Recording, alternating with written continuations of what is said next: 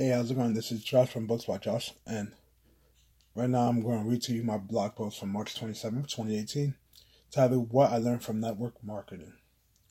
So, before I do that, let me explain why I decided to do this. A lot of people don't have time anymore to read a blog post, especially one as long as this one. So, why not take a couple minutes to read out loud? And let me read it. It's not going to be word for word because I'm going to change it when I talk. So let's dive in. This is a post of what I learned during my time at network marketing. I won't list any names of the company that I was affiliated with, but I will tell you what I liked, what I disliked, and give you a view inside what I went through. So, what will you gain from this post? You'll get an unbiased look into the world of network marketing. So, let's dive in. First things first, I was in the network marketing company for a little, little over three years and met a couple of great people there. So now, one sentence into this post, I already know everyone is thinking the same thing. How much did you make during your time as a network marketer? In all my time as a network marketer, I technically never made money because I never was in the black or the green. I was in the red for most the whole time. And I made less than a hundred dollars. Josh, if you only made that much, how can you give an unbiased look into the world of network marketing? It's because I hold no ill will towards the company. I personally know people who made okay money and some that made even more while doing network marketing. Now, I'm not talking about the people who I met after I joined the company that were already established in the company for years. I'm actually talking about people who I met that joined after me. One person in particular joined after I did and was in the same graduating class as I was in high school. See, someone the same age as I was was able to make money in network marketing. Why is that? Because they worked harder than me. The reason I mentioned this person and the fact that they made more money than me because of their work ethic is because people view network marketing as an easy way to make money. That's exactly why I joined the network marketing company. I thought hey, I can make money fast. We all want to get rich quick. Get rich quick is the name of the get rich quick scheme because everybody wants to get money fast, but there's no easy way to get money. I learned that by doing this and other things. So, how was I introduced to network marketing? Very good friend of mine was a part of it, and they invited me to come take a look. But they also, before that, they took me out to lunch. it was good. So, like any friend would, I sat there and took a look and got the free food, the presentation. The part of the presentation that made me want to join, other than the money fast, was the idea of owning my own company. Other than that, the presentation was pretty standard. It used Robert Kiyosaki's cash flow quadrant, where it has employee, small business owner on one side, investor, and large business owner on the other side, where it talks about using leverage to gain more money than being a traditional business owner or employee. Okay. And it also brought up the old Social Security study. Why do I call it the old Social Security study? It's because this Social Security study was used by Earl Nightingale in his famous speech, The Strangest Secret. For those of you unfamiliar, the study basically says that only 5% of the people who retire will be financially independent. I love this study because it shows how important it is to have passive income. The only gripe I have about this presentation was how much it downplayed other forms of passive income. The presentation said the only way to make livable passive income off of real estate is to, to, to own entire city blocks or buildings such as the Empire State Building which isn't really true because you can make over $20,000 a year in profit owning a multi unit family home. talking 8 to 12 unit homes in other states. And all you need is $500,000 mortgage, so 20% down, 100 grand. Not that bad. And they also said you have to have tens of million to invest in the stock market to be able to make a living, which isn't true if you held onto Amazon, which you say you bought ten thousand dollars worth for Amazon, it went up one hundred fifty percent or two hundred percent the past year. We made ten thousand profit. or you could just live off dividends, which hundred thousand dollars will earn you about five hundred dollars a month in dividends, depending on what stocks you pick, things of that nature. But that's a topic for another post.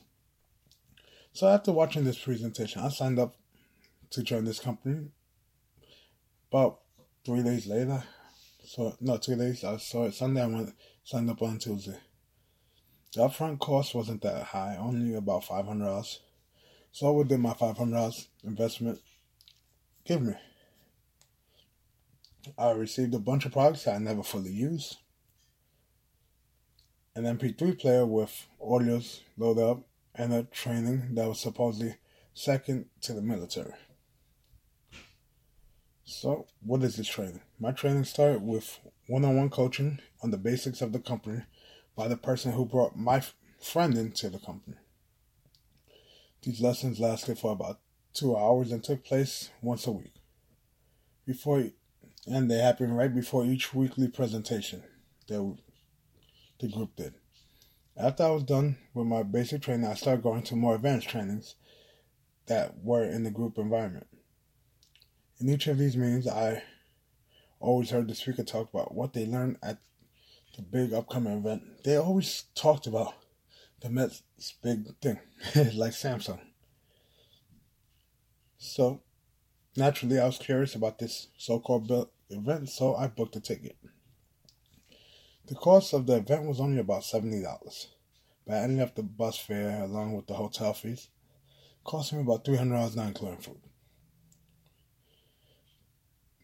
This the event was a convention where you go see some of the top leaders in the company give their stories on how the company changed their life.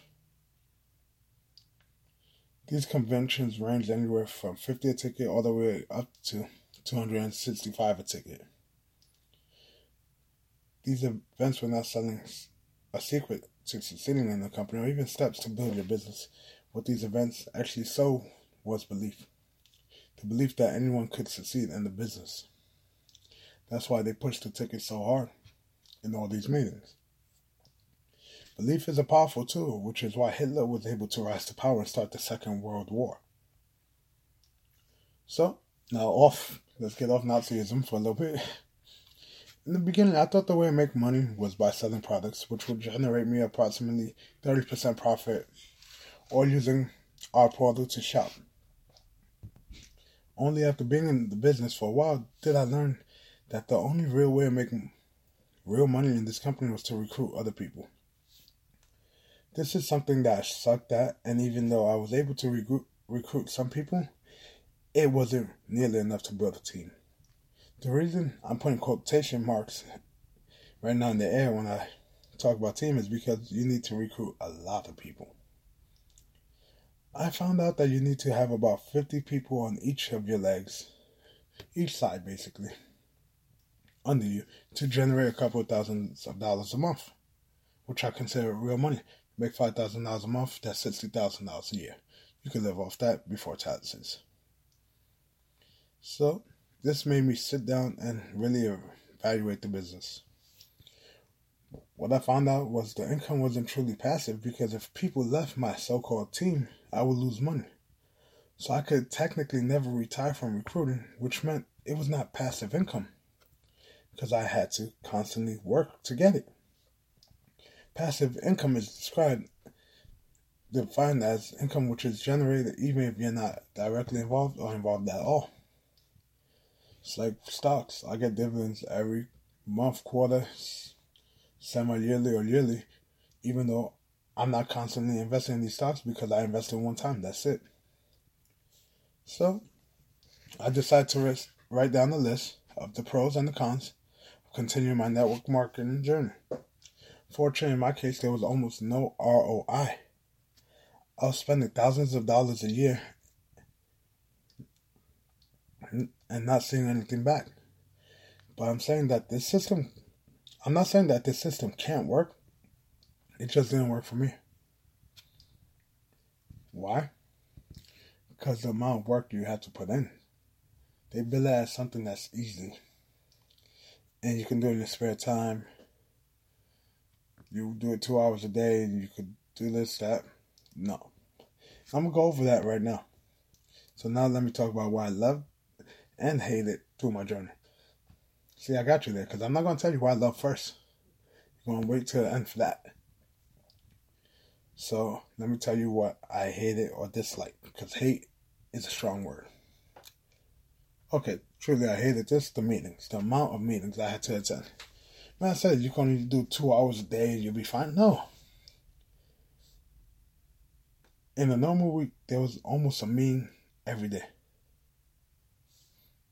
Monday was call workshops. We met and we had to make calls. What were these calls?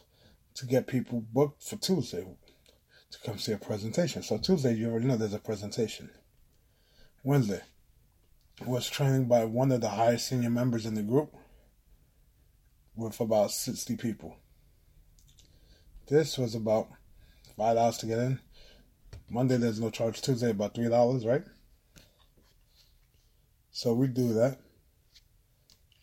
Then Thursday, there's another training by one of our direct leaders. They're still high up in the totem pole. They made what they made a month is more than some people make a year. but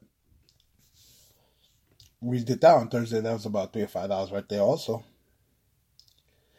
Friday, I don't remember anything. Saturday there was sometimes twice a month. On Saturday there was certain meetings, product workshops, stuff like that to learn about products and the benefits, things of that nature. We had special speaker coming by every month. Those tickets were twenty five dollars. Okay. And then Sunday, our small team had their own presentation.